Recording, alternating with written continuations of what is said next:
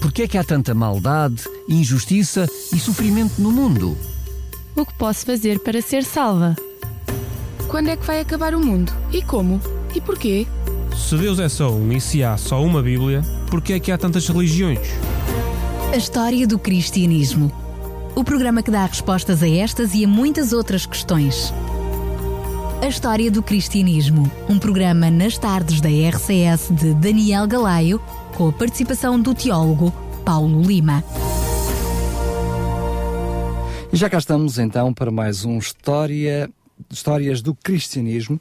Relembro que este programa tem como base o livro Grande Conflito, um livro que estamos a oferecer. Pode entrar em contato connosco para o 219 10 63 10 219 10 63 10 para lhe oferecermos gratuitamente, passando a redundância, este livro, receber em sua casa.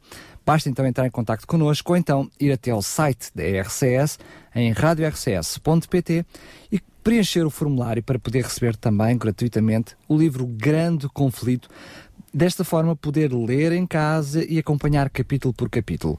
Procuramos depois, aqui no História do Cristianismo, neste programa, analisar esses mesmos capítulos e uh, fazer um pequeno resumo uh, daquilo que trata o capítulo. Sendo que hoje. Uh, Pastor Paulo Lima, mais uma vez, em primeiro lugar, agradeço a sua presença aqui. Nada, Obrigado. É um prazer.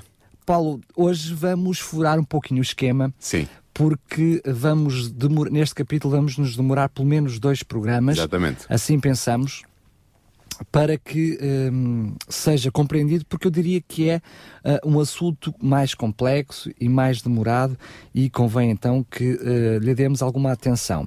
Lembrando que todos os programas anteriores estão em podcast, pode ouvir, reouvir, fazer o download.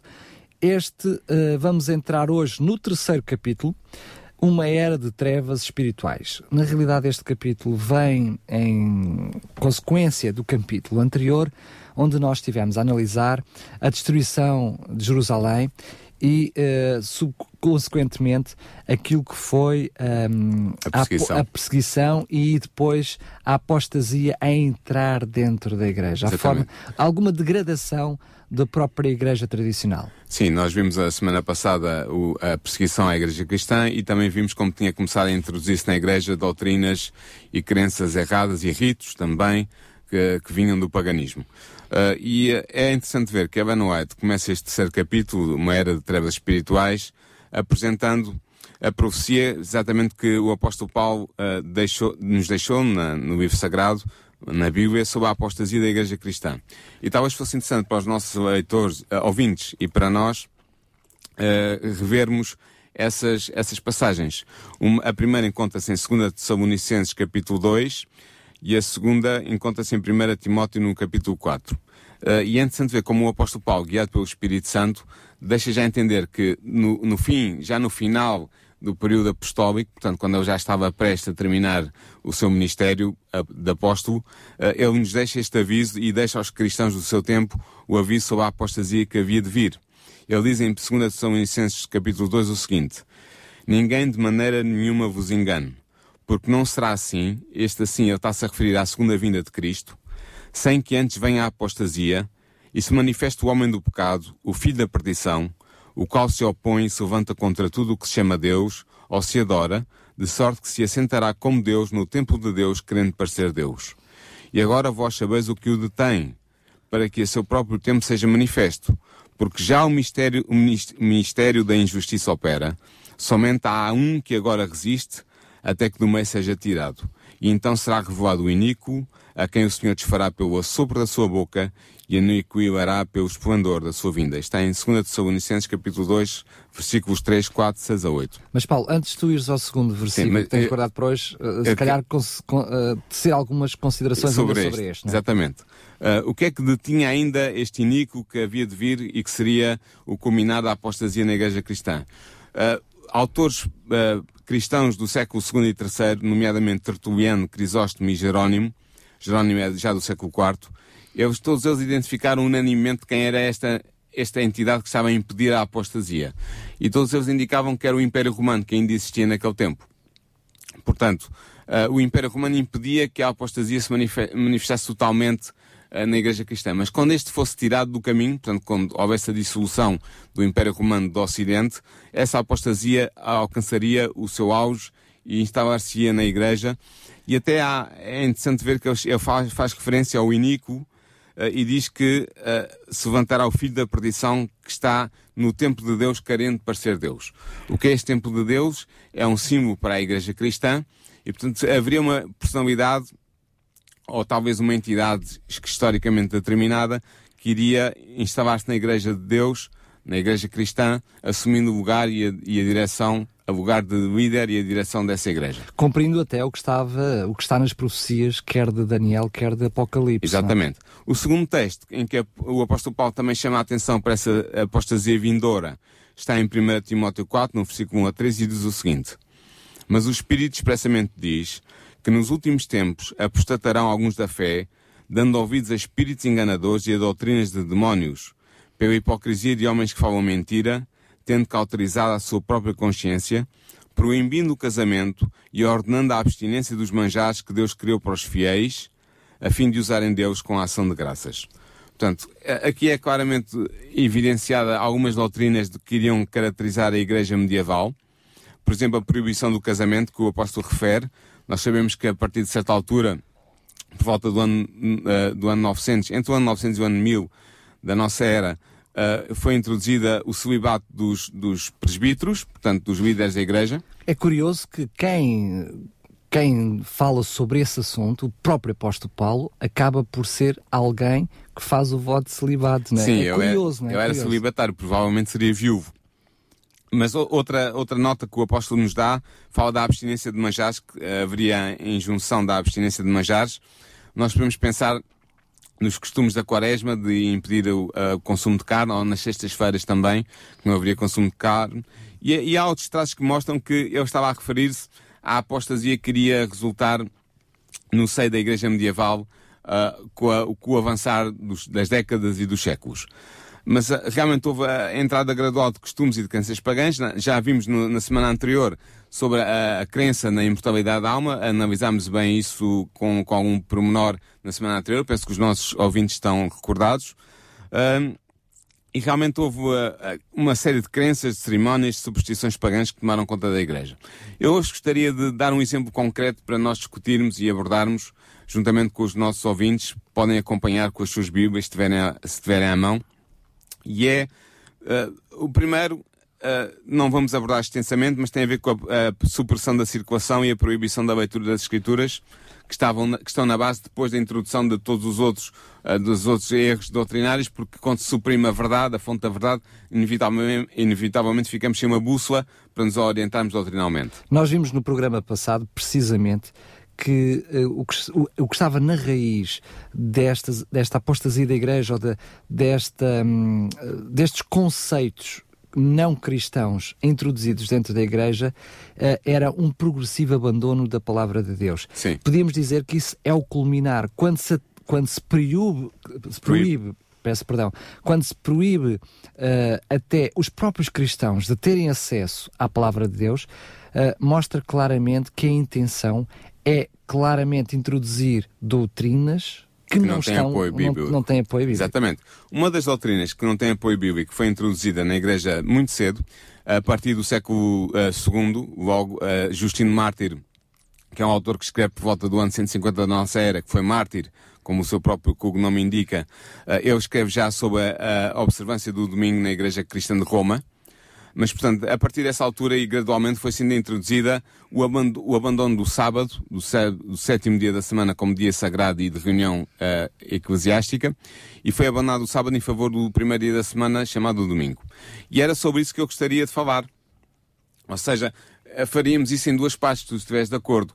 Hoje faríamos uma abordagem da, dos fundamentos bíblicos do sábado, do sétimo dia, na Bíblia, e para a semana iríamos abordar Uh, historicamente, como é que se deu esta transição gradual da observância do sábado, sétimo dia, para o domingo, primeiro dia da semana. Então fica já prometido que não hoje, mas no próximo programa, na próxima segunda-feira, iremos abordar então como é que foi, quando é que foi e quando é que foi alterado a questão do sábado para a observância, a guarda do sábado para a guarda do domingo. Exatamente. Mas hoje vamos olhar substancialmente para aquilo que a Bíblia fala sobre o dia de guarda Sim, e qual nós, é que é. nós Isso- temos que abordar biblicamente quais são os fundamentos da observância de um dia em, de- em concreto, se é o sábado, se é o domingo, e nós vamos ver, e eu queria mostrar isto aos nossos ouvintes com a tua ajuda, que realmente uh, o sábado está claramente expresso nas Sagradas Escrituras como o dia de observância. Ahm, a primeira menção do sábado na Bíblia ocorre no final do relato sobre a criação da Terra, penso que os nossos ouvintes estão familiarizados com isso, e aí é-nos dito que Deus concluiu no sétimo dia a sua obra criadora e que descansou nesse dia. E o texto está em Gênesis 2, versículo 2 e 3, e diz o seguinte: E havendo Deus acabado no dia sétimo a sua obra que tinha feito, descansou no sétimo dia de toda a sua obra que tinha feito, e depois diz: E abençoou Deus o dia sétimo e o santificou, porque nele descansou de toda a sua obra que Deus criara e fizera. Note aqui que Deus não só descansou, e Deus não precisa descansar, porque ele é o omnipotente, portanto, se ele descansou, foi porque ele tinha algum intuito em mente. O texto bíblico diz que ele não se cansa nem se fadiga. Exata- Portanto, exatamente. Parece que há aqui uma contradição. Não há contradição, é porque Deus tinha um, um- um propósito, propósito. para descansar. Ah, e além de ter descansado, como instituição do sábado que, que ele queria fazer, ele também abençoou e santificou o sétimo dia, o sábado. Ou seja, tornou o sábado um dia bendito e tornou o sábado um dia santo. O sábado do sétimo dia, portanto, não haja aqui nenhuma confusão. E se nós olharmos para o próprio significado de ser santo, separado para Deus, não é? Exatamente. Que é esse o significado da palavra Sim, santo. alguma Kodesh forma- em hebraico. Exatamente, separado daquilo que é ah, o comum para o santo, claramente vemos que foi o sétimo dia, não é? Sim. E é interessante ver que por meio destas três ações cheias de significado, ou seja, o descansar, o abençoar e o santificar, Deus instituiu solenemente o sábado como o memorial da criação da terra. E não há dúvida que este, este dia de sábado deveria ser observado pela humanidade. Para já, sabemos que Adão foi criado no sexto dia. Portanto, significa que quando Deus descansou no sétimo dia, Ad- Adão ah, automaticamente descansou, e Eva automaticamente descansaram com Deus. Mas, ó ó, Paulo, aqui é claramente, se Adão é criado no início do sexto dia Sim. e Eva, imaginemos, um pouco mais tarde. um pouco mais tarde, portanto, claramente ambos também não estavam cansados de uma semana inteira de Claro que trabalho. não, eles não, eles não descansaram porque estavam cansados. Alguma coisa era, esse descanso, alguma coisa tinha que ser muito mais do que o Sim, descanso nós, físico. nós vamos ver à frente que- quais são as razões eh, que estão na base de- do descanso sabático. Mas, como eu ia dizendo, eh, não há dúvida que este dia devia ser observado pela humanidade, porque Deus, ao preferir no Monte Sinai as sagradas, a sagrada lei dos Dez Mandamentos, ordenou ao seu povo que guardasse o sábado. E o texto está em Êxodo 20, do capítulo 8 ao, do versículo 8 ao versículo 10, e diz o seguinte: Lembra-te do dia de sábado para santificá-lo. Trabalharás durante seis dias e farás toda a tua obra. O sétimo dia, porém, é o sábado de Yahvé teu Deus. Não farás nenhum trabalho. Nem tu, nem teu filho, nem tua filha, nem teu escravo, nem tua escrava, nem teu animal. E agora notem bem. Nem o estrangeiro que está em tuas portas. E a razão que Deus dá para, neste mesmo mandamento, desde o 20, para estabelecer este mandamento, esta lei, é, é precisamente o facto de ele ter descansado da criação do nosso planeta no sétimo dia. Ou seja, ao assim fazer, Deus abençoou o dia de sábado e o santificou. Está em Êxodo 20, 11. Porque em seis dias Yahvé fez o céu, a terra, o mar e tudo o que eles contêm, mas repousou no sétimo dia. E depois há esta palavra, estas duas palavras importantes. Por isso, Yahvé abençoou o dia de sábado e o santificou. Portanto, Deus san- institui este, este sábado, este dia de descanso, porque Shabbat em hebraico quer dizer descanso, institui este dia de descanso precisamente para celebrar a comemoração da, celebrar a comemoração da, da criação da Terra. Só talvez eh, relembrar os nossos ouvintes que eh, este texto surge precisamente depois da libertação do povo, Exatamente. em que está em cativeiro e impedido de guardar o sábado. Sim. Mas isso mostra logo à partida como começa o texto, como o próprio Jesus, ao escrever com o seu dedo nas tábuas da lei, Eu vou chegar aí. vai, força, Pronto, é que é interessante ver que Deus não apenas profere solenemente pela sua própria voz no Monte Sinai os dez mandamentos, entre os quais o quarto, que é o dia de sábado, o, guarda, o mandamento do sábado, mas isso é Neemias 9, 13 a 14 que nos diz claramente isso. Ele diz, Neemias falando desse acontecimento, diz, falando de Deus, desceste sobre o Monte Sinai e do céu lhes falaste, e lhes deste normas justas, leis verdadeiras, estatutos e mandamentos excelentes. Destes a conhecer teu santo sábado prescreveste mandamentos, estatutos e uma lei por intermédio de Moisés, teu servo. Portanto, Deus faz isto, Deus manifesta-se, é a grande manifestação de Deus no, no, registrada no Antigo Testamento. O próprio Deus fala ao seu povo, uh, pela sua própria voz. E depois o texto bíblico diz-nos também que o próprio Deus escreveu com o seu dedo em tábuas de pedra uh, o decalgo. Porque em Êxodo 24, 12 diz, Então disse o Senhor a Moisés, sobe-me ao monte e fica lá. E dar-te-ei tábuas de pedra e a lei e os mandamentos que tenho citado para os ensinar. Uh, e Deuteronômio 9, 10 diz claramente que foram escritas as tábuas de pedra com, com o dedo de Deus. São escritura de Deus. Porquê é que Deus fez isto? Pergunto eu. Porque ele queria dar, o, simbolizar por este meio de escrever em pedra a sua lei, queria simbolizar a eternidade, a durabilidade, a perenidade da sua lei, da lei dos Dez Mandamentos. Uh, e por isso não é de admirar que Eclesiastes 3, versículo 14, diga que tudo o que Deus faz é para sempre. E realmente as leis que ele deu, a lei moral que ele deu no Sinai e que registrou em tábuas de pedra, estavam firmadas para sempre, como diz o Salmo 119, versículo 151 e 152. Uh, uh, o texto diz: Tu estás próximo, Yahvé, e teus mandamentos todos são verdade. Conheço os teus testemunhos há tempo, porque os firmaste para sempre. Mandamentos e testemunhos são sinónimos da mesma coisa, referem-se à lei que Deus deu no Sinai. Agora, porque é que Deus. Há, haverá outras razões para Deus ter dado esta lei no Sinai com tanto poder, com tanta manifestação de glória e com tanta solenidade? Sem dúvida que sim. O sábado foi dado para ser um sinal da aliança estabelecida entre Deus e o seu povo. No caso do Antigo Testamento, o povo de Deus era o povo judeu, eles é que representavam o povo escolhido de Deus, e, mas podem perguntar aos nossos ouvintes, mas como é que o sábado funciona como sinal? E podes estar a perguntar-te, como é que o sábado funciona como sinal da aliança? É que ao observarem o repouso sabático, que era memorial da criação, os membros do povo de Deus declaram publicamente que Yahvé, o Deus Criador, é o seu Deus. E é isso que acontece exatamente em Ezequiel 2020, em que Deus diz: Deveis santificar os meus sábados, de modo que seja um sinal entre mim e vós, para que se saiba que eu sou Yahvé, o vosso Deus.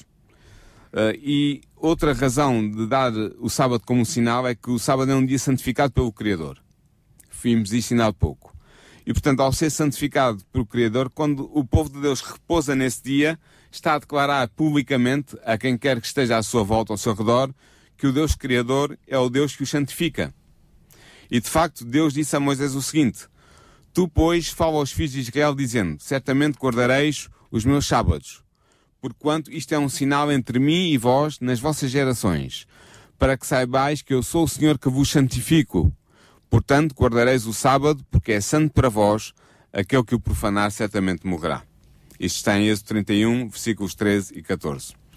Portanto, enquanto sinal da aliança que Deus estabelece com o seu povo, uh, o sábado estará em vigor perpetuamente. Isto é dito em Êxodo 31, versículos 16 e 17. É claramente dito: os filhos de Israel observarão o sábado, celebrando de geração em geração, como uma aliança eterna.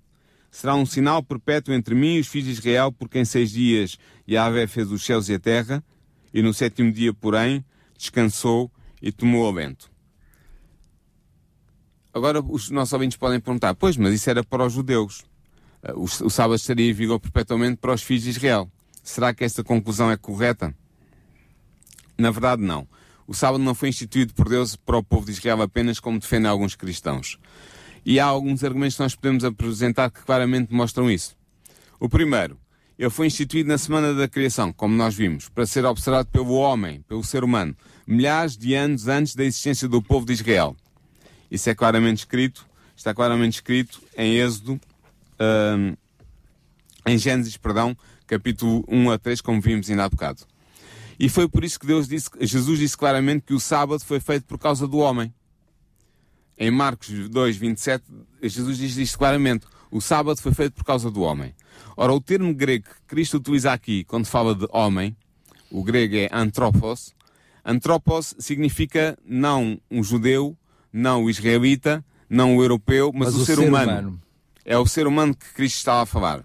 Portanto, quando, diz, quando Jesus diz que o sábado foi feito por causa do ser humano, do homem, mostra que o sábado não foi feito apenas para o israelita ou para o judeu, Então, mas, nós- mas para o homem. É, é um assunto lógico, não é? Deus criou o sábado no fim da criação, onde só existia Adão e Eva. Exatamente. Muito antes de haver Milhares de anos antes. muito antes de haver o povo judeu e muito antes de haver o povo Israel, os filhos de Israel, que Exatamente. historicamente, ou biblicamente, percebemos que Israel é o nome de Jacó, que depois de lutar com Deus recebe o nome de Israel Sim. e é depois a sua geração que vai dar origem ao povo Ao povo israelita. Deus, exatamente. muito antes de surgir o povo judeu e o povo israelita, Deus criou o sábado. Essa é a primeira questão. Jesus é claro que o sábado foi feito para o ser humano, para o homem. O segundo argumento que nós podemos apresentar é que Deus não faz acessão de pessoas. Em Romanos 2, 11, o apóstolo Paulo diz isto claramente. Deus não faz acessão de pessoas. Não distingue aquele é judeu, este não é judeu, vou tratar este de uma maneira, aquele da outra. Ah, e, portanto, o- se ele não faz distinção entre judeus e não judeus quanto à obrigação de observar a sua lei, não faz sentido dizer que o sábado foi apenas dado para os judeus. O terceiro argumento. O Antigo Testamento é bem claro ao afirmar que também os gentios, ou seja, os não-judeus, que aceitavam ingressar na aliança com Deus no Antigo Testamento, no tempo do Antigo Testamento, deveriam observar o sábado. O profeta Isaías diz isso claramente, ah, que o sábado foi feito para aquele não-judeu que quisesse entrar na aliança com, com Deus ou com Cristo, ah, que falava através dos profetas. Isaías Aliás, 56, força. no versículo 1 e 2 e no versículo 6 e 7, diz isso claramente, talvez seja bom a gente ler. Força. Diz assim: Assim diz Yahvé: Observai o direito e praticai a justiça, porque a minha salvação está prestes a chegar e a minha justiça a manifestar-se. E depois ele diz: Bem-aventurado o homem, cá está, que assim procede, o filho do homem que nisto se firma, que guarda o sábado e não o profana e que guarda a sua mão de praticar o mal. E depois ele acrescenta: E quanto aos estrangeiros que se entregarem a Yahvé para servi-lo, sim, para amar o nome de Yahvé e tornarem servos seus, a saber, todos os que se abstêm de profanar o sábado e que se mantêm fiéis à minha aliança, trá-lo-eis ao meu Monte Santo e os cobrirei de alegria na minha casa de oração. E depois continua dizendo que a minha casa será chamada casa de oração para todos os povos. Mas é forte porque ele diz claramente que todos aqueles que querem amar a Deus Sim. e servir E, a Deus e- devem guardar o sábado. Todos que querem entrar na aliança com Deus, sendo gentios ou judeus, portanto, sendo homens, como eu digo, do filho do homem que se firma nisto, eh, portanto, inclui assim não apenas o judeu, mas todos os seres humanos, já no tempo do Antigo Testamento. Sendo que eh, o próprio texto de, de, eh, que tu acabaste de ler, dos Dez Mandamentos, diz claramente que até aquele que era o estrangeiro, portanto não judeu, o estrangeiro que estaria eh, em casa deveria guardar o, os- o, o E- sábado. E é interessante ver que no próprio mandamento do sábado diz claramente que guardarás tu a tua fi... não, não trabalharás nem tu, nem a tua filha, nem a tua mulher, nem o estrangeiro que está nas tuas portas. Sendo que eh, uma questão é óbvia, Paulo, que é, nós percebemos claramente, e é inquestionável, até qualquer historiador eh, bíblico percebe claramente que a guarda do sábado foi uma realidade em todo o Velho, o, Velho Sim, isso é Testamento. claro. Mas Eh, no Novo Testamento. Como é que é? Como é que funcionou no Novo Testamento? Eu gostava de começar por ver primeiro a reação de Jesus e o comportamento de Jesus perante o sábado. Uh, porque diante da, da importância atribuída ao sábado no Antigo Testamento, podemos perguntar-nos, como tu estavas a perguntar, sobre qual foi a atitude de Jesus para com o quarto mandamento da lei de Deus. E para nós o sabermos, temos que recuar até exatamente à semana da criação. Porquê? Porque o Novo Testamento ensina claramente que Jesus foi o Verbo de Deus, foi o agente da criação. Foi Sem que- ele nada sem foi ele criado. nada foi feito. Portanto, e isso é dito claramente no Evangelho de João, quando João afirma claramente o seguinte: no princípio era o Verbo, e o Verbo estava com Deus, e o Verbo era Deus. No princípio ele estava com Deus. Tudo foi feito por ele, e sem ele nada foi feito. E nós sabemos que o Verbo, para João, no Evangelho de João, é Cristo, o Senhor. O apóstolo Paulo também é muito claro ao afirmar que Jesus, o Filho de Deus, foi o Criador do nosso mundo. Ele diz-nos em Colossenses 1, versículos 16 e 17, o seguinte: Porque nele, isto é, em Cristo, foram criadas todas as coisas que há nos céus e na terra, visíveis e invisíveis, sejam tronos, sejam dominações, sejam principados, sejam potestados. Tudo foi criado por ele e para ele. E ele é antes de todas as coisas e todas as coisas subsistem por ele. Portanto, estes dois textos claramente mostram que Jesus foi o criador. agente criador. É o agente criador no tempo da semana da criação, nos sete dias. Então claramente E, portanto, foi o próprio Jesus que criou o sábado. Claro, se, se o Filho de Deus foi o agente que criou a terra, como dizem Paulo e, e João, então é evidente que ele também estava com Deus no princípio, quando o sábado foi instituído no sétimo dia e foi declarado uh, uh, abençoado e santo. Por isso não é de admirar que Jesus tenha declarado Senhor do sábado. Nós conhecemos todo o texto, está em Mateus 12, 8 e em Marcos 2, 28, em que Jesus, perante a observação dos fariseus que ele estava em contradição com o mandamento do sábado, ele diz claramente que o, o Filho do Homem, ou seja, ele, é o Senhor do sábado. E eu podia dizer, porque realmente foi eu que o tinha instituído no princípio da criação do mundo. Mas agora podemos perguntar-nos, e talvez estejas a pensar nisso. Então, isso foi Jesus como divino, como ser divino mas como ser humano que viveu aqui entre nós, que labutou entre nós, que existiu entre nós, será que qual foi a relação que ele tinha com o mandamento de sábado enquanto ser humano? Eu, se calhar, antes de irmos à questão do mandamento em si, eu gostaria de ir antes à lei, porque hum, o próprio Jesus, como ele criador de todas as coisas e criador também do sábado, aparece o sábado na lei e o próprio Jesus diz claramente a, a relação de Jesus com a lei. Então, mas Sim. a lei que é os 10 mandamentos também era para mudar e, e o, próprio, o próprio Jesus diz que nem o J nem o tio, Sim. nem ele em Mateus Exatamente. 5, 17, 18 diz, portanto, que não mudará a lei. Eu vou chegar aí. Então, como é que ele, como é que ele age em relação ao sábado? Nós acreditamos que, segundo as próprias palavras de Jesus, e Jesus não mentia porque ele não tinha pecado, Jesus guardou perfeitamente todos os mandamentos de Deus, de Deus o Pai. Porque o próprio Jesus o afirmou. Ele disse: Se guardares os meus mandamentos, permanecereis no meu amor. Do mesmo modo que eu tenho guardado os mandamentos de meu Pai e permaneço no seu amor. Está em João 15, versículo 10. Portanto, Jesus declara, declara, claramente que ele guardou todos os mandamentos do seu Pai. E ora é evidente que entre os mandamentos de Deus, que certamente Jesus estava a pensar, o decálogo, os dez mandamentos, uh, estão destacados. E, portanto, podemos concluir que Jesus guardou o sábado. E esta conclusão é fortalecida pelo facto de os evangelhos nos dizerem que Jesus tinha o costume de ir adorar na sinagoga aos sábados e que durante o seu ministério público de três anos e meio ele ensinava o povo ao sábado. Lucas, no seu evangelho, no capítulo 4, nos versículos 16 e no versículo 31, diz claramente isso. Ele diz o seguinte: E chegando a Nazaré, onde fora criado, entrou num dia de sábado, segundo o seu costume, está a falar de Jesus, na sinagoga e levantou-se para ler. E depois no versículo 31 diz: E desceu a Cafarnaum, cidade da Galileia, e os ensinava aos sábados. Portanto, Jesus tinha o costume de ir à sinagoga, que era a igreja do seu tempo, ao sábado, e tinha o costume de ensinar o povo ao sábado também, eh, no dia mais apropriado para haver a afluência de pessoas e, portanto, ser eh, passada a mensagem que Jesus queria passar.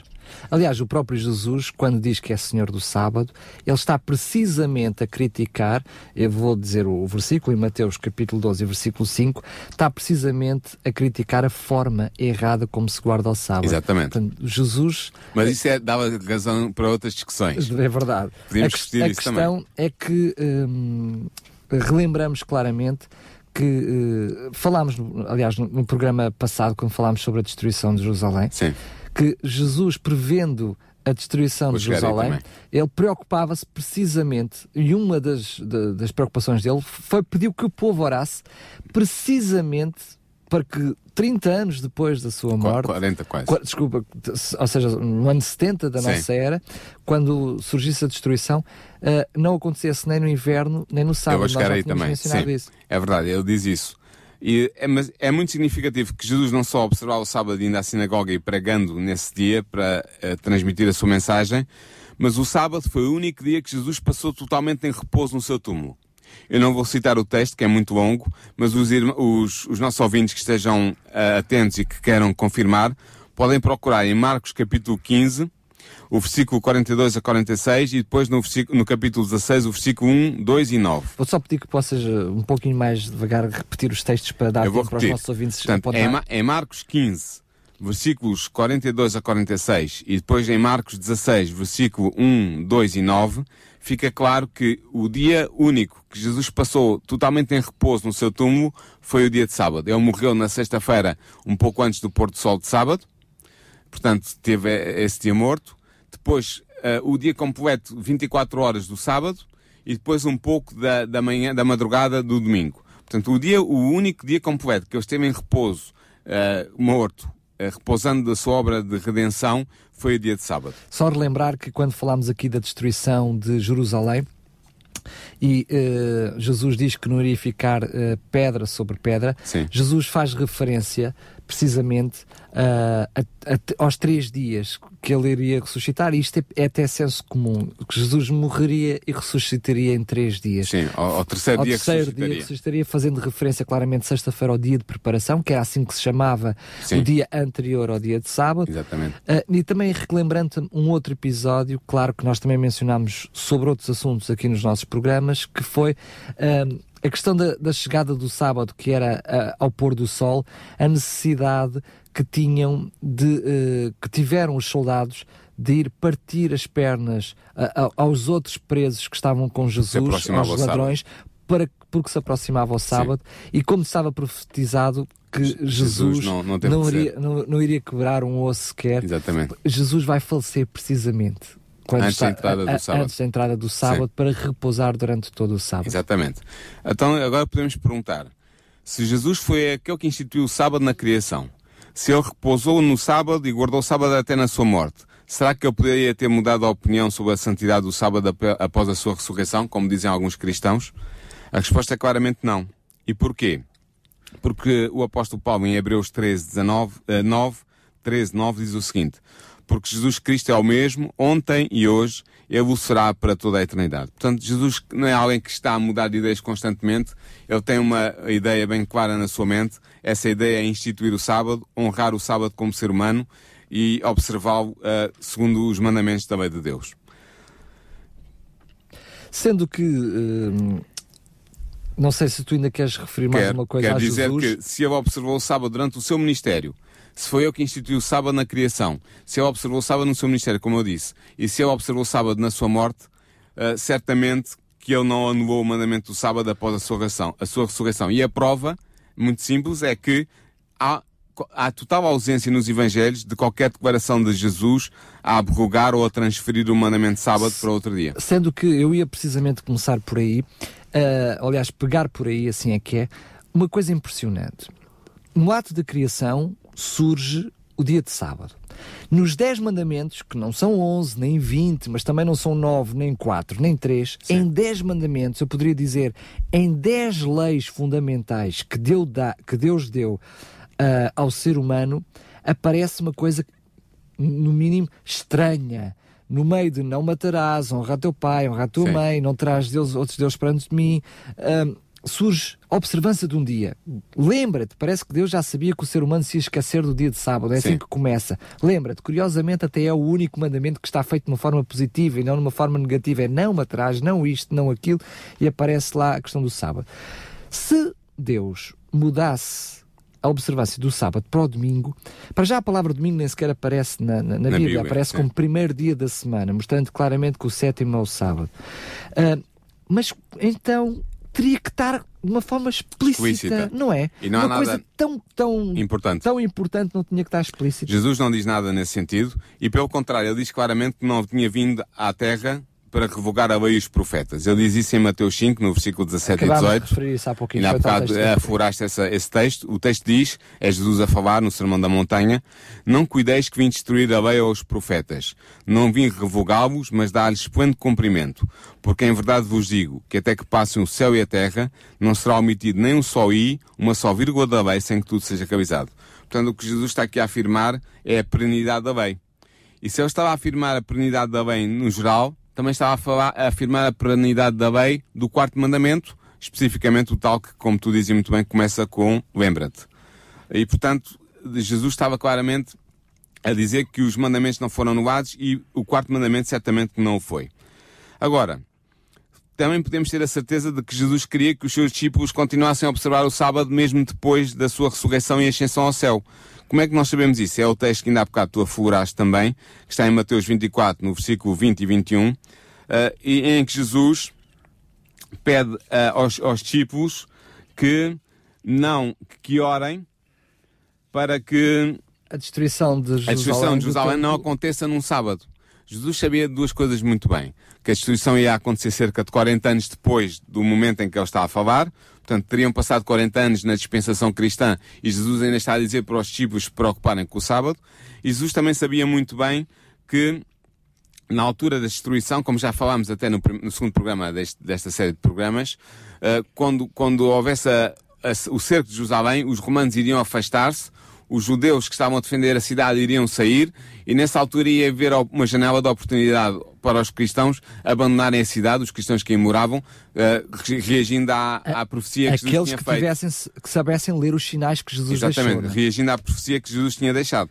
Portanto, eh, é muito claro que ao instruir desta forma os seus seguidores, para que eles orassem para que a fuga não acontecesse no sábado, ele indicou, Jesus indicou que o mandamento de sábado ainda estava em vigor para eles, 40 anos após a ressurreição, menos, pelo pelo menos menos. 40 anos após a ressurreição de Jesus, e que ele esperava que os seus discípulos observassem esse mandamento.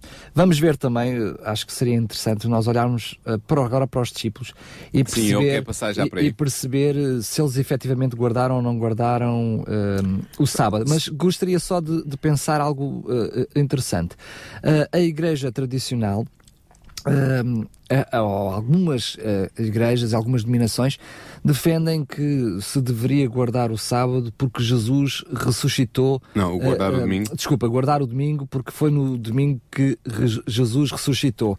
Eh, nós no próximo programa vamos precisamente analisar Exatamente. quando é que houve, quando é que aconteceu a alteração da guarda do sábado para o domingo. Vamos ver historicamente como é que ela eh, Aconteceu. aconteceu e quando é que ela aconteceu, porque teve uma data para, esse, para isso acontecer. Não vamos abordar esse assunto, é só relembrar que iremos historicamente analisar isso no próximo programa. Mas eu queria concluir a, a relação de Jesus com o sábado dizendo que Jesus não o anulou, Jesus não o transferiu depois da sua ressurreição e, portanto, nós, como fiéis discípulos de Jesus, devemos seguir o exemplo que ele deixou e observar o sábado. Sim, Esse é o que exemplo que ele deixou. Se ele soubesse, ou se fosse intenção do próprio Jesus que houvesse essa alteração na sua ressurreição, teria que ter um discurso completamente diferente daquele que teve. Sim. Porque ele tinha que dizer, meus amigos, eu dei esta lei e a partir de agora vou alterá-la. Para já entrava em contradição porque ele antes tinha dito que a lei era inalterável, que era, que era inalterável.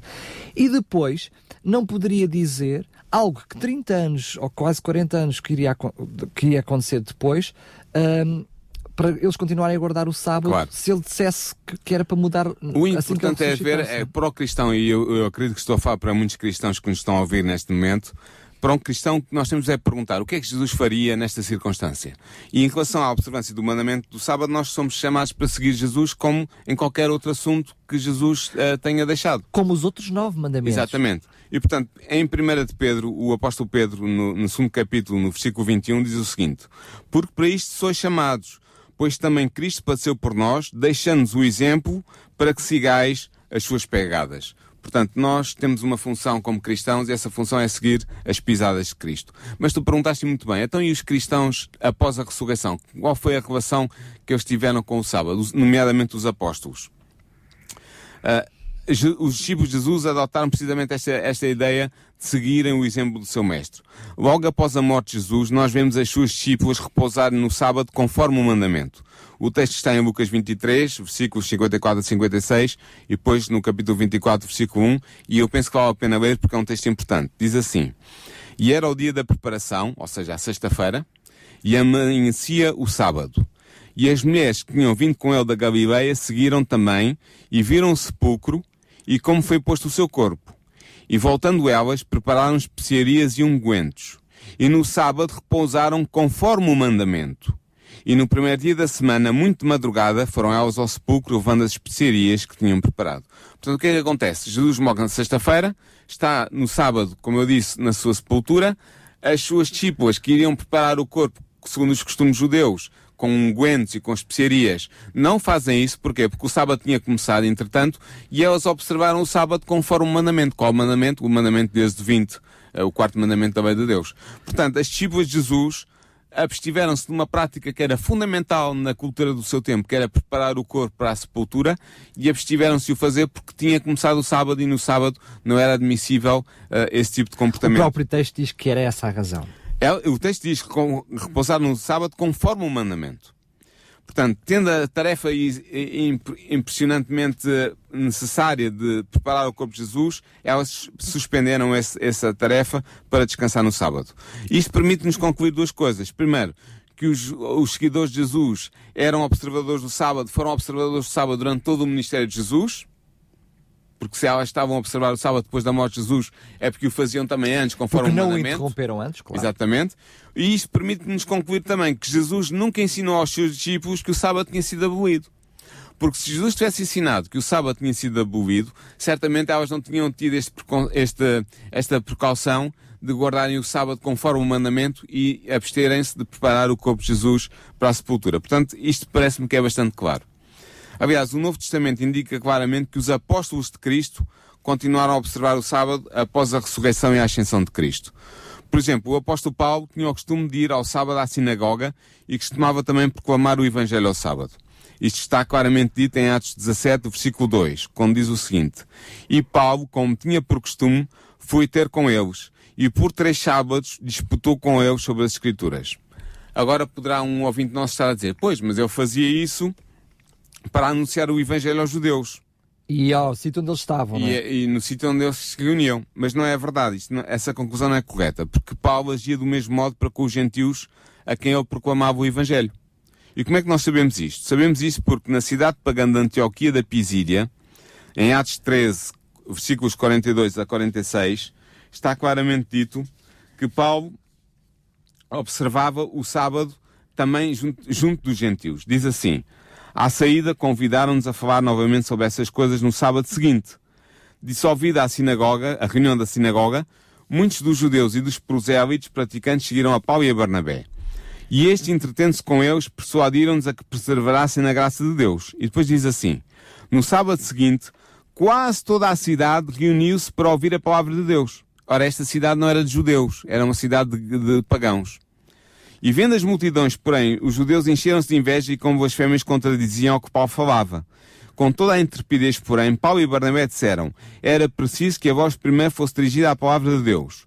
Uma vez, porém, que a rejeitais e julgai a vós mesmos indignos da vida eterna, nós nos voltamos para os gentios. E foi isso que eles fizeram nos sábados seguintes. Portanto, é, é- é claríssimo que Paulo não pregava só aos judeus no sábado, mas também era nesse dia que ele evangelizava os gentios.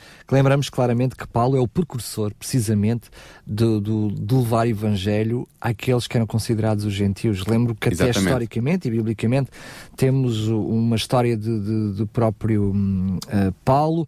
eh, eh, Crendo e em conflito até com os restantes cristãos, quando inova, eh, levando a mensagem àqueles que não eram eh, o povo judeu na altura. Mas, hum, mesmo quando não havia sinagoga, porque até poderá haver pessoas a perguntar, pois, mas Paulo ia às sinagogas eh, porque era lá que se encontravam as pessoas e Sim. era por isso que ele pregava. Mas nós temos textos bíblicos que nos mostram que mesmo quando não havia sinagoga, quando não havia igreja, Paulo mesmo assim guardava o sábado Sim. e se reunia no sábado. nós sabemos que quando, quando Paulo e os seus companheiros chegaram à cidade de Macedónia de Filipos, portanto uma cidade que não era maioritariamente judaica, pelo contrário era maioritariamente pagã, não havia praticamente judeus nenhums aí, porque não havia sinagoga, e onde havia alguns judeus havia logo uma sinagoga, portanto era uma cidade praticamente sem judeus, Paulo e os seus companheiros cristãos guardaram o sábado. E Lucas diz-nos em Atos 16, 13, quando chegou o sábado, saímos fora da porta da cidade, a um lugar junto ao rio, onde parecia-nos haver oração. Sentados começámos a falar às mulheres que se tinham reunido. Portanto, isto é claro, Paulo, mesmo quando não havia sinagoga, mesmo quando não havia judeus a quem falar, ele no sábado procurava um local adequado para observar o mandamento de Deus e falar das coisas de Deus.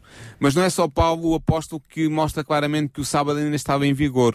O apóstolo João também o mostra. Como é que nós sabemos isso? Mas antes de ires ao apóstolo João, Sim. gostaria de fechar esta, esta parte do capítulo de Paulo, porque ah, nas diferentes, nas diferentes viagens missionárias, ah, Paulo foi sempre guardando, guardando o sábado. Sim. Mas ah, só para fazermos um exemplo, já bastantes anos depois de Jesus, não é? Ah, na terceira vigi- viagem missionária de, de, De Paulo. de Paulo, não só a Éfeso, mas aquelas, aquelas A Ásia Menor. a Ásia Menor. Lembro que esta, esta viagem durou, ah, portanto, durante um ano e seis meses. Sim. Portanto, os diferentes versículos bíblicos foram falando que Paulo, às, às cidades que ia, ia à igreja, portanto, fazendo a contabilidade. E à sinagoga. E à sinagoga, ah, obrigado pela correção. E durante esse tempo, podemos fazer as contas, foram 78 sábados, 78 sábados que Paulo ah, esteve, portanto, em Corinto e a ir ah, às igrejas. Depois em Éfeso, durante dois anos e três meses, Eu te- a- a- o, Lucas diz-nos que ele esteve esse período de tempo em Éfeso. sim. Portanto, prefaz mais 116 sábados que nesta cidade Paulo também testemunhou ao mundo cristão eh, a observância do sábado. Sim, Ou seja, claro. Paulo não foi apenas ocasionalmente numa viagem que, que ia à sinagoga, Paulo constantemente Não, e eh, repetidamente. o Lucas diz claramente que era, ele tinha por costume, em Atos 17, 2 diz, e Paulo, como tinha por costume, foi ter com eles e por três sábados disputou com eles sobre as Escrituras. Portanto, Paulo tinha esse costume de. E, e é interessante ver que, por exemplo, na, na cidade grega de, de Antioquia da Pisídia, quase toda a cidade se reuniu para ouvir a palavra de Deus da boca de Paulo num sábado. Está em Atos 13, eh, 42 a 46, versículos 42 a 46. Mas voltando ao apóstolo João. Como é que nós sabemos que o apóstolo João também era um observador do sábado? Do sábado? Isso pode ser deduzido da declaração que ele faz no início do Apocalipse sobre o dia em que recebeu as respectivas visões. João afirma que recebeu a revelação de Jesus no dia do Senhor. Ele diz em Apocalipse 1, versículo 10 e 11 o seguinte: Eu fui arrebatado em espírito no dia do Senhor e ouvi detrás de mim uma grande voz como de trombeta que dizia: O que vês, escreve num livro e envia-o às sete igrejas que estão na Ásia. Quem é este senhor a que João está a referir quando ele diz que, que eu fui arrebatado em espírito no dia do Senhor? É Deus o Pai e Deus o Filho. Podemos ver em Apocalipse 22, 6, em que Deus, o Senhor é Deus o Pai, e Apocalipse 22, 21, em que o Senhor é Deus o Filho. Agora, que dia da semana é indicado nas, nas Sagradas Escrituras como sendo o dia do Senhor? Ou seja, o dia que pertence a Deus Pai e a Deus Filho. Sem dúvida que é o sábado. Porquê? Porque Isaías chama o sábado Santo Dia do Senhor, em Isaías 58, versículos 13 e 14, e o próprio Jesus declara, eh, de modo até célebre, que ele é o Senhor do sábado, como já vimos ainda há pouco, ou seja, que o sábado é o seu dia. Ele declarou isso em Mateus 12, 8. Portanto, ao fazer menção do dia do Senhor, o apóstolo João mostra ser um observador do sábado, pois João sabia com toda a certeza que Cristo se tinha declarado Senhor do sábado no tempo do Antigo Testamento já, e sabia também que o sábado era o dia do Senhor nas Escrituras do Antigo Testamento. Portanto, ao referir-se ao dia do Senhor, João tinha forçosamente em vista o sábado. Há alguns cristãos que dizem, não, mas o dia do Senhor é o domingo, porque dias domines, dias dominis, perdão, em grego, uh, em latim, significa dia do Senhor, e domingo vem daí, vem, vem dessa vocação latina. Uh, realmente, no grego, a, a expressão é uh, te kuriake emera, ou seja, no dia do Senhor. Agora, realmente há, há escritores cristãos do século II e, sobretudo, a partir do século III, que usam a expressão dia do Senhor para se referir ao domingo. Mas nós não podemos cometer uma falácia de dizer que, pelo facto de escritores posteriores a João usarem a expressão dia do Senhor para falarem do domingo, que João, um ou dois séculos antes, está a usar a mesma expressão para falar do domingo. Até Pelo por- contrário, temos que ver é qual era o uso desta expressão dia do Senhor antes de João. E o uso antes de João, tanto pela boca de Isaías como pela boca do próprio Jesus, é que o dia do Senhor é o sábado do sétimo dia. Até porque o próprio João, no mesmo livro, em Apocalipse, ele fala dos últimos tempos e tem visão para a igreja dos últimos tempos e faz uma, uma afirmação curiosa, porque ele afirma que a igreja verdadeira é a igreja que tem a fé em Jesus E guarda os mandamentos guarda de Deus. mandamentos Ele diz duas vezes, dizem no Apocalipse 14, no capítulo 14 e no capítulo 12. Portanto, quando ele faz referência, não faz referência a quatro mandamentos, não faz referência a três mandamentos, faz referência Os aos mandamentos. dez mandamentos. Claro. Eh, e, portanto, o próprio João não entraria em contradição com ele mesmo, falando da guarda Claro, do sábado. portanto, ao dizer, ao falar do dia do Senhor, o, o apóstolo mostra que o sábado estava em vigor, porque a única noção que ele podia ter do dia do Senhor, como nós mostramos, era o sábado do sétimo dia. O domingo não era chamado assim ainda no tempo do apóstolo João, por volta do ano 95 da nossa era. Mas o sábado tinha sido chamado assim até aquele momento. Portanto, ele mostra assim que é um observador, ao falar do dia do Senhor, ele fala com esse respeito e com essa devoção, ele mostra que era um observador do sábado. Só relembramos que, precisamente sobre este assunto é, é, hum, extenso, nós vamos falar no próximo programa. Quando é que surge esta alteração? Exato. É a data da alteração do sábado para o domingo. Quem a faz, que nada tem a ver com a palavra de Deus, nada tem a ver com a Bíblia. Vamos falar sobre isso tudo no próximo programa. Vamos falar nomes, vamos falar datas, vamos falar circunstâncias, vamos falar tudo. E é precisamente após este episódio, após a alteração do sábado para o domingo, que surgem os tais escritos. Hum, em que, se, uh, Sim, que dos, se dos fala- pais da igreja. os pais da igreja, em que Sim. se fala do uh, dia do Senhor como sendo o domingo e não como sendo o sábado, após a alteração. Sim, mas eu quero deixar ainda uma nota final em relação ao sábado, tal como eu é visto nas Sagradas Escrituras, para chamar a atenção dos nossos eh, caros ouvintes que a Bíblia ensina que quando Deus recriar a terra, toda a humanidade redimida continuará a observar o sábado. Ou seja, depois de resolvido, fin- findado o plano da salvação, depois de resolvido definitivamente o problema do pecado, eh, será, eh, será ainda observado o sábado e por toda a eternidade. Até porque estás a referir algo que nós não tínhamos falado antes, bastante pertinente. Tu dizes, mesmo depois, uh, a Bíblia fala que mesmo depois de tudo resolvido, da Sim, segunda vinda de Jesus, Exatamente. do plano da, Da da salvação salvação, estar estar, encerrado. estar encerrado, o ser humano vai guardar o sábado. Exato. Mas a verdade é que quando o sábado é instituído na altura da criação, ainda não há pecado. Exatamente. Ou seja, per- percebemos por estas duas razões que o sábado ou a guarda de sábado nada tem a ver com a queda do homem. Era um plano de Deus, quer na Gênesis, quer depois Exatamente. para o futuro. Exatamente, aliás, é Isaías no capítulo 66, no, no versículo 22 e 23, diz o seguinte, falando profeticamente, claro.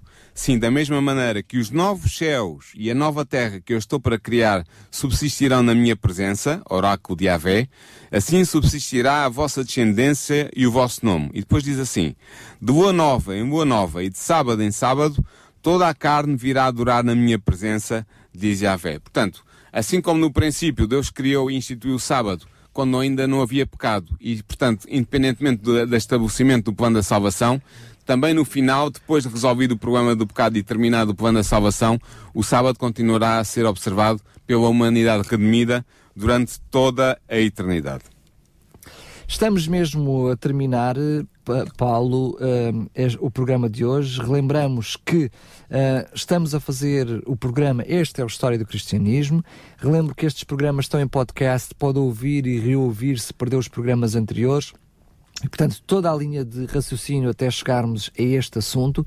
Relembramos também que este programa tem por base um livro fantástico que estamos a oferecer, chama-se O Grande Conflito. É precisamente o livro ahm, que eh, fala sobre aquilo que dá origem ah, ao conflito entre o mal e o bem, se preferir entre eh, Jesus e Satanás, entre Deus e Satanás, que fala a história do cristianismo, os passos que foram dando, que foram acontecendo, e é por isso que no próximo programa vamos mencionar também historicamente, historicamente como é que a alteração da guarda do sábado para o domingo.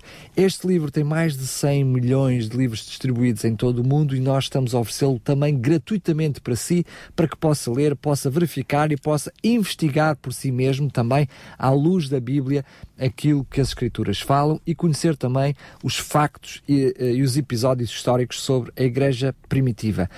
Este livro é oferta, estamos a oferecê-lo.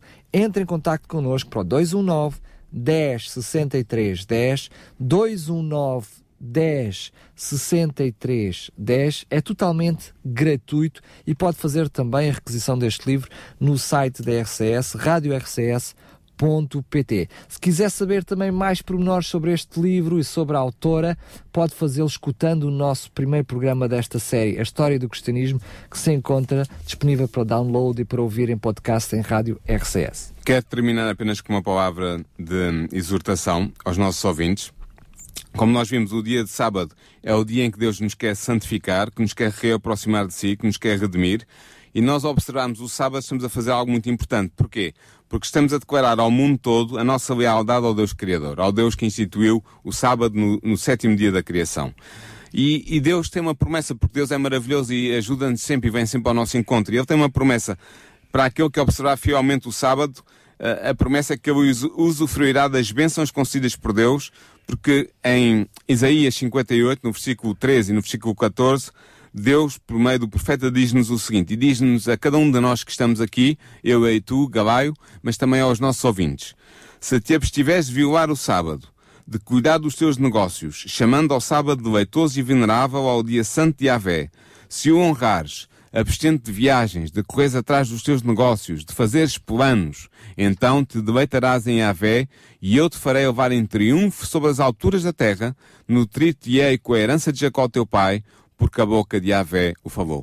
Esta é a promessa última e final que Deus nos dá para todos aqueles que querem ser fiéis a Deus e querem ser santificados pelo seu dia e declararem ao mundo que estão com o Deus Criador. Esta é a promessa de Deus. Estamos cerca de dois minutos do fecho desta hora. Queria só terminar isto precisamente uh, reforçando um, o outro lado desta questão. É, muito bem, já vimos que é o sábado que deve ser guardado. A questão agora é como guardar o sábado.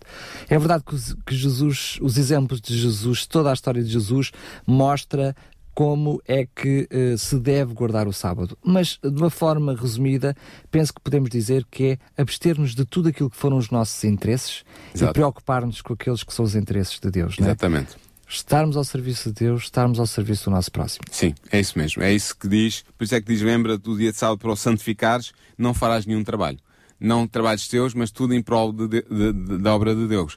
E por isso é que Jesus também disse que é lícito fazer bem ao sábado. Portanto, o sábado é um dia de fazer bem aos outros, estarmos com Deus e sermos santificados por Deus.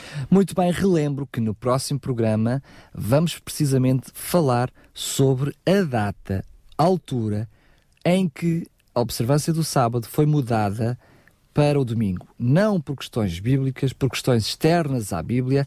Vamos saber claramente quem fez, quando fez e por que fez no próximo programa. A não perder, na próxima segunda-feira, relembro que este programa vai estar também uh, disponível noutros horários um, para ser escutado aqui na RCS, em reposição, portanto, e também disponível em podcast para ouvir, reouvir e até fazer o download em radiorcs.pt.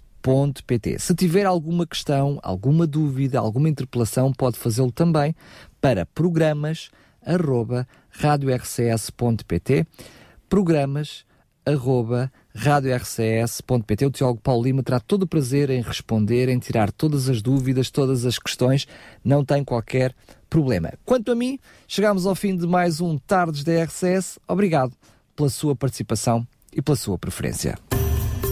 Por que é que há tanta maldade, injustiça e sofrimento no mundo? O que posso fazer para ser salva? Quando é que vai acabar o mundo? E como? E porquê? Se Deus é só um e se há só uma Bíblia, por que é que há tantas religiões? A história do cristianismo. O programa que dá respostas a estas e a muitas outras questões. A História do Cristianismo, um programa nas tardes da RCS de Daniel Galaio com a participação do teólogo Paulo Lima.